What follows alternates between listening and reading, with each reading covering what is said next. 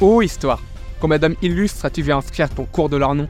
Tant d'hommes et de femmes au destin incroyable César, Jeanne d'Arc, Louis XIV ou même Marie Curie, et tant d'histoires à se raconter encore et encore et...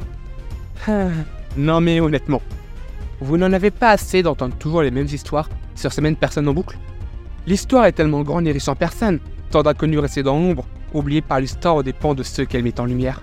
Et si, pour une fois, nous inversons le sens du projecteur pour éclairer la vie de personnes tout aussi illustres, mais quand nous entendons leur nom, une seule question nous vient. C'est qui lui? C'est qui lui? est un podcast qui a pour objectif de mettre sur le devant de la scène des hommes et des femmes oubliés des menelles d'histoire.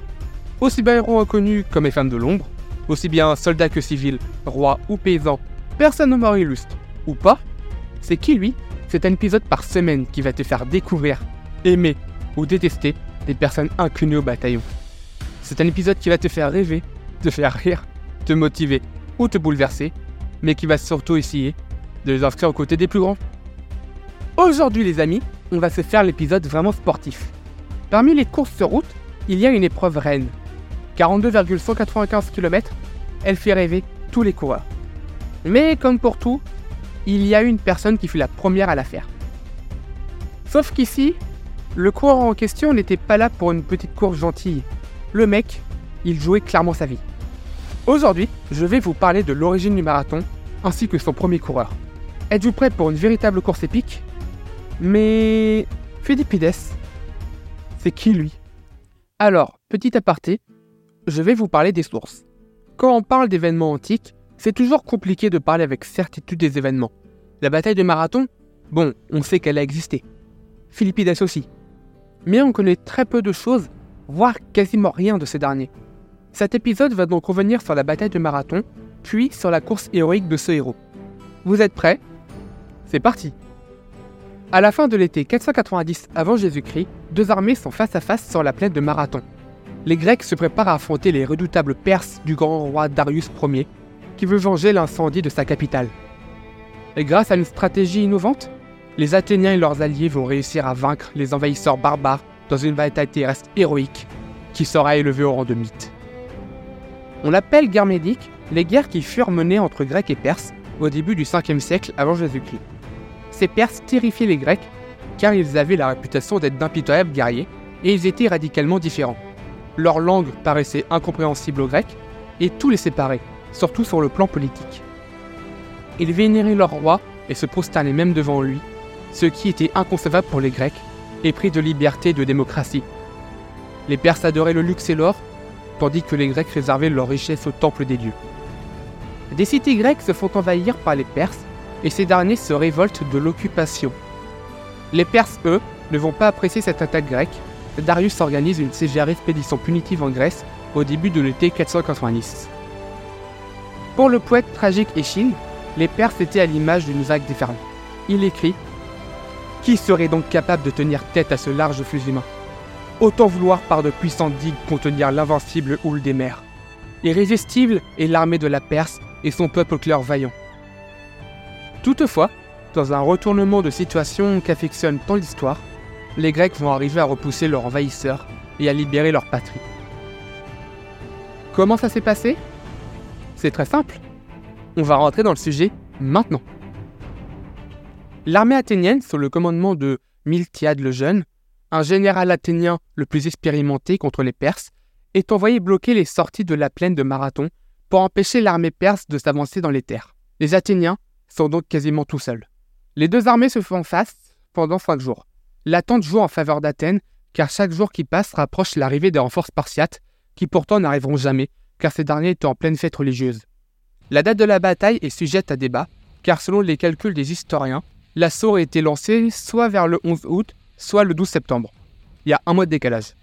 La force des Grecs Une tactique déroutante donner l'assaut au pas de course afin de surprendre l'adversaire et d'éviter les volets de flèches des archers ennemis.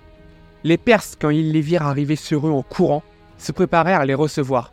Constatant qu'ils étaient peu nombreux et que malgré cela, ils se lançaient au pas de course sans cavalerie et sans archers, ils les crurent atteints de folie. C'était l'idée que se faisaient les barbares, mais les Athéniens, après qu'ils eurent en rang pris contact avec eux, combattirent de façon mémorable. Ils furent en effet, autant que nous sachions, les premiers de tous les Grecs qui allèrent à l'ennemi en courant. Les Perses se retrouvent vite au cœur d'un piège, pris en tenaille par les ailes grecques qui se replient sur eux. Quand ils s'en rendent compte qu'ils sont mis en échec, ils se mettent à fuir vers la mer, dans une panique totale pour atteindre leur bateau. Mais la plupart sont incendiés et dans l'affolement, beaucoup de soldats se noient ou rendent les armes dans le chaos le plus total. L'issue est inespérée, la victoire est mémorable. L'intelligence grecque l'a remporté sur la confusion barbare. La bataille de Marathon fait 190 morts du côté grec, contre 6400 chez les Perses, soit l'inverse de ce qui avait été prédit. Sauf qu'il fallait qu'une personne aille annoncer l'exploit à Athènes, et le plus vite possible. Qui allait-on choisir? C'est alors que notre cher Philippides arrive dans l'histoire. Cet homme, c'était un coursier, c'est-à-dire messager. Il avait l'habitude de beaucoup courir, mais on va y revenir un petit peu plus tard. La légende veut que Philippides ait couru à perdre haleine pour annoncer la bonne nouvelle jusqu'à Athènes. Après la défaite, les Perses décident quand même d'essayer de débarquer à Athènes, mais les Hoplites ont eu le temps de revenir dans la cité par voie terrestre, et les Perses sont obligés de faire demi-tour, repoussés pour la seconde fois. Je dois vous parler de certains points oubliés. Ce sont même ces points-là qui vont rendre la course héroïque de Philippides à légendaire. Le teasing. Mais rendons à César ce qui est à César.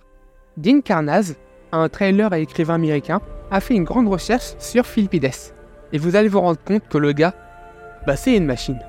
Philippides est un ultra-trailer. Et oui, les routes pavées n'existaient pas il y a 2500 ans, et je vous laisse imaginer l'état des routes à l'époque. Enfin, si on peut appeler ça route, hein, c'était surtout des chemins. Ensuite, Dean évoque cette bataille dans la baie de Marathon entre des Athéniens dépassés, dominés contre des Perses bien plus nombreux. Dans la crainte de leur douloureuse défaite à venir, les officiers athéniens décident d'envoyer un messager convaincre les Spartiates de venir leur prêter main forte. Les Spartiates sont à l'époque considérés comme de farouches guerriers, qui a vu le film 300 s'en convaincra aisément. Philippides, coursier de son état, parcourt alors 140 miles, 225 km en 36 heures. Oui, 225 km en 36 heures. En chemin, il se nourrit exclusivement de figues, d'olives, d'un peu de charcuterie et d'une pâte faite de miel et de graines de sésame. Une fois à Sparte, il raconte son histoire. Les Spartiates acceptent de venir en aide aux Athéniens et de se lancer dans l'aventure, mais à la condition d'attendre la pleine lune, six jours plus tard. Après une nuit de repos bien méritée, notre vaillant Philippides retourne en urgence, et surtout en courant, auprès des siens, 225 km plus loin. Parce qu'ils ne peuvent attendre 6 jours de plus, les Athéniens se lancent alors aussitôt dans la bataille. Comme je l'ai raconté avant, grâce à leur intelligence militaire, leur culot, et avec un petit peu de chance aussi, ils s'imposent. C'est donc la fameuse bataille de la baie de Marathon. Pour prévenir les responsables de la cité d'Athènes, les chefs athéniens décident d'envoyer immédiatement un messager apporter la bonne nouvelle dans la cité. Qui choisissent-ils? Leur plus fidèle et expérimenté coursier Philippides, bien sûr. Celui-ci s'élance alors sur les 39,9 km qui séparent Marathon à Athènes. Quand il arrive, il débarque dans l'acropole, où il crie Niké, Niké, victoire en grec. Puis, il s'écroule et meurt d'épuisement après avoir donc parcouru 489,9 km et non pas 42. Alors, badass notre héros ou pas? Alors oui, j'ai bien dit 39,9 km qui sépare Marathon à Athènes. L'épreuve actuelle fait 42,195 km. Vous allez vous demander pourquoi est-ce qu'on a rajouté 2 km à cette épreuve Eh bien c'est très simple. En 1904, lors des Jeux Olympiques à Londres, la famille royale désirait que le départ s'effectue devant leur palais pour arriver ensuite au stade. Avec une distance de 42 km et 195 mètres, c'est devenu la distance officielle et réglementaire d'un marathon. Philippides est complètement inconnu de nos jours alors qu'il mérite le statut de légende de ce sport. Alors, si toi qui écoutes, tu es un runner, un amateur de course ou juste un auditeur de mon podcast, je t'invite vraiment à partager cette histoire pour permettre enfin de donner une médaille à ce coureur héroïque. J'espère que cet épisode t'a plu. Si tu n'as pas envie de passer à côté d'autres vies incroyables, je t'invite à t'abonner à mon podcast pour ne rater aucune sortie. Je t'invite aussi à suivre C'est podcast sur Instagram et sur Thread pour ne rater aucune information. Je te remercie d'avoir écouté son histoire et je te dis à la semaine prochaine pour un nouvel épisode. Mais maintenant, si tu vois le nom de Philippides, tu ne pourras plus dire c'est qui lui?